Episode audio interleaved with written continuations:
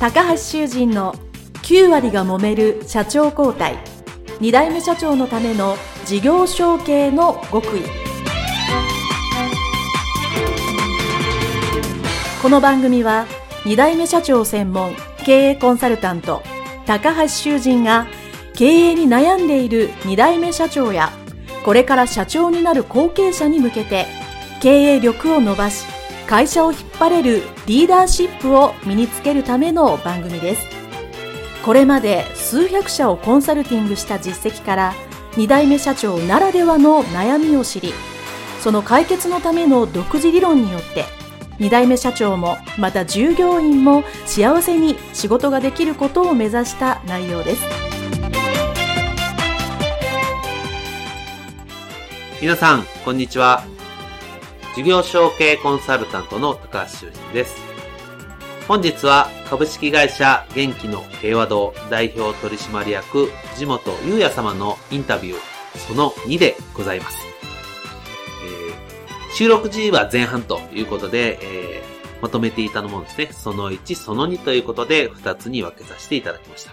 で、その2ですね、えー、藤本社長がアメリカに行って、いよいよ帰ってきて自分の会社に戻られて、まあ、再度戻られて、そこから新事業をされるというお話を今回はしていきますが、この新事業が本当に大変な思いをされたというふうにインタビューでお話しいただいてますので、そのあたりですね、えー、お聞きいただきまして、本当にあの、後継者さんなら共感できる内容ですね、えー、お父さんとの関係とかですね、私もその中でお話してますけど、後継者あるあるの、えー、お話になっておりますので、ぜひ、楽しみに聞いていただければと思います。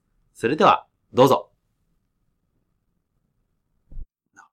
で、まあ、向こうの大学卒業されて、まあ、と、リサイクルショップ、リサイクル事業ですね。はい。をすると思って帰ってこられてたわけですよね。そうですね。まあ、とはいえ、まあ、当然、5年、5年、6年アメリカにいると、まあ、半分ぐらいアメリカ人になってると思うので、でねはい、まあ、それが日本に帰ってきて、しかも自分の会社となると、結構なんか、社内に入って、最初、まあ、新事業もあるし、大変だったんじゃないですか？そうですね。あの、もともとあの、電気屋のパパママストアの会社ですんで、そんな従業員もですね、はい、何人ぐらいだったのかっていうぐらいしか、多分社員が二人と、あと、まあ、父親、母親、姉貴、と、あとパートアルバイトさんぐらいしかいなかったんで、そんな大した、あの、そう、もう本当に新たな新規の全く別でですね、立ち上げるようなイメージだったんで、そういう意味では何かこう揉めたりだとか、そういうことは一切なくやれた感じですかね。まあ今のその、もともとの事業はあり、やりながらも、新事業として、そのリサイクル、そうですね。事業を始めた。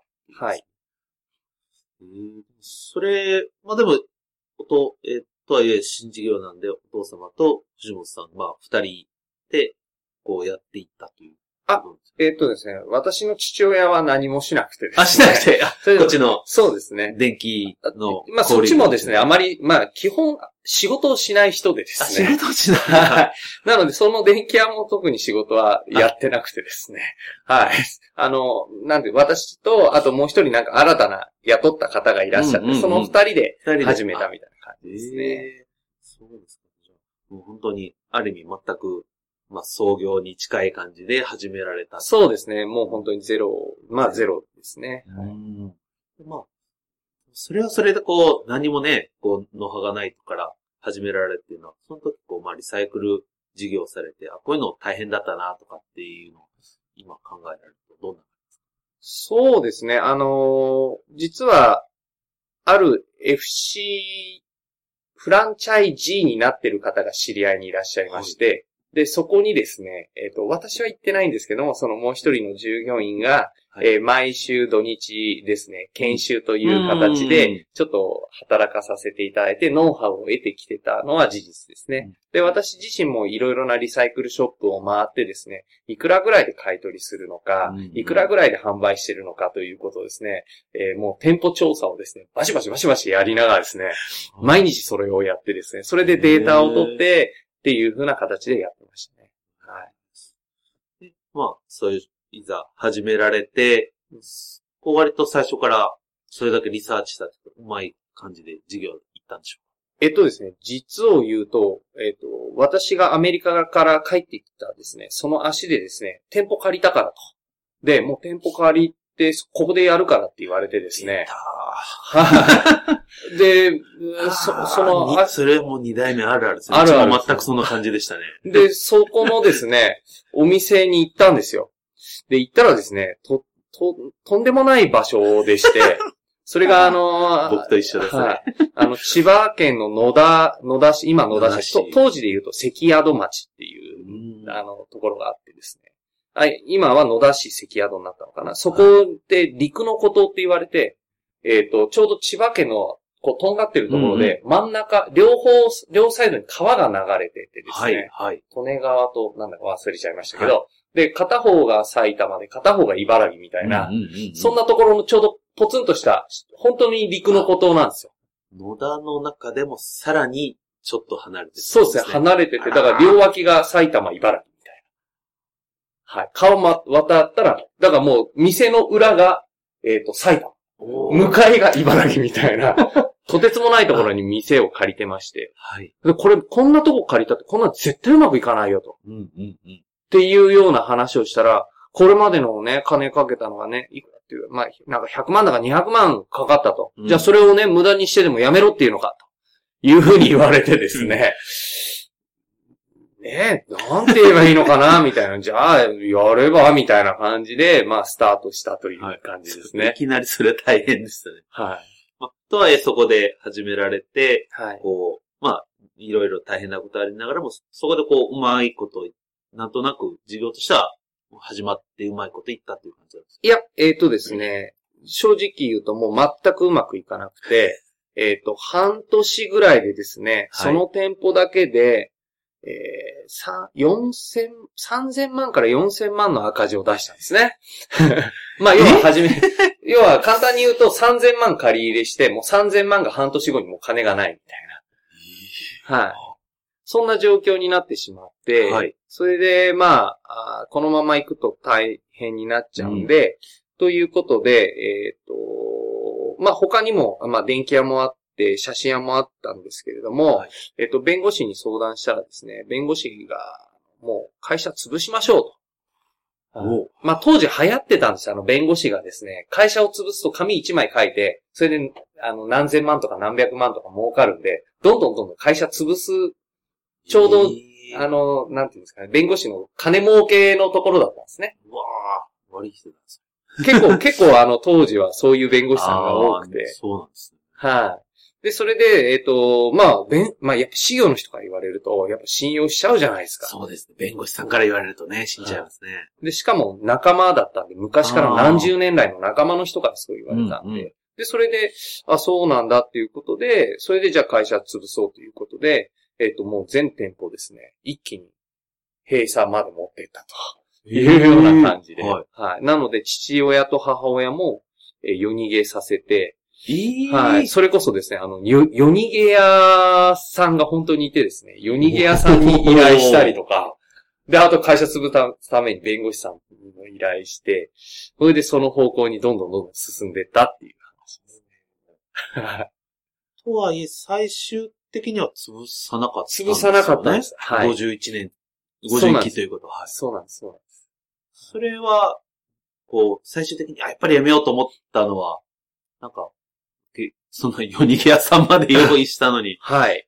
え？ななんかあるんですか？ね。とですね、あのーいろいろ、まあ、当然のことながら、私の隣に母親と父親を乗せてですね、夜逃げ場所まで逃がした経緯まではやってるんで、はいでも結局そこからですね、次の日だったと思うんですよ。もう次の日に、まあ、えっ、と、戻ってきてですね。うんまあ私は、あの、あれですけど、戻っては来てないんですけど、私の父親と母親、夜逃げしたところが戻ってきて、もう一度やると。おー、あなるほど。もう一度やるということで、で、私と姉貴はもう大反対で。もう無理だと。うん、こんなお金返せるわけないと。うん。で、もうそこで、まあ、えらい揉めたんですけども、もう父親が絶対やると。何としてでもやるんだと。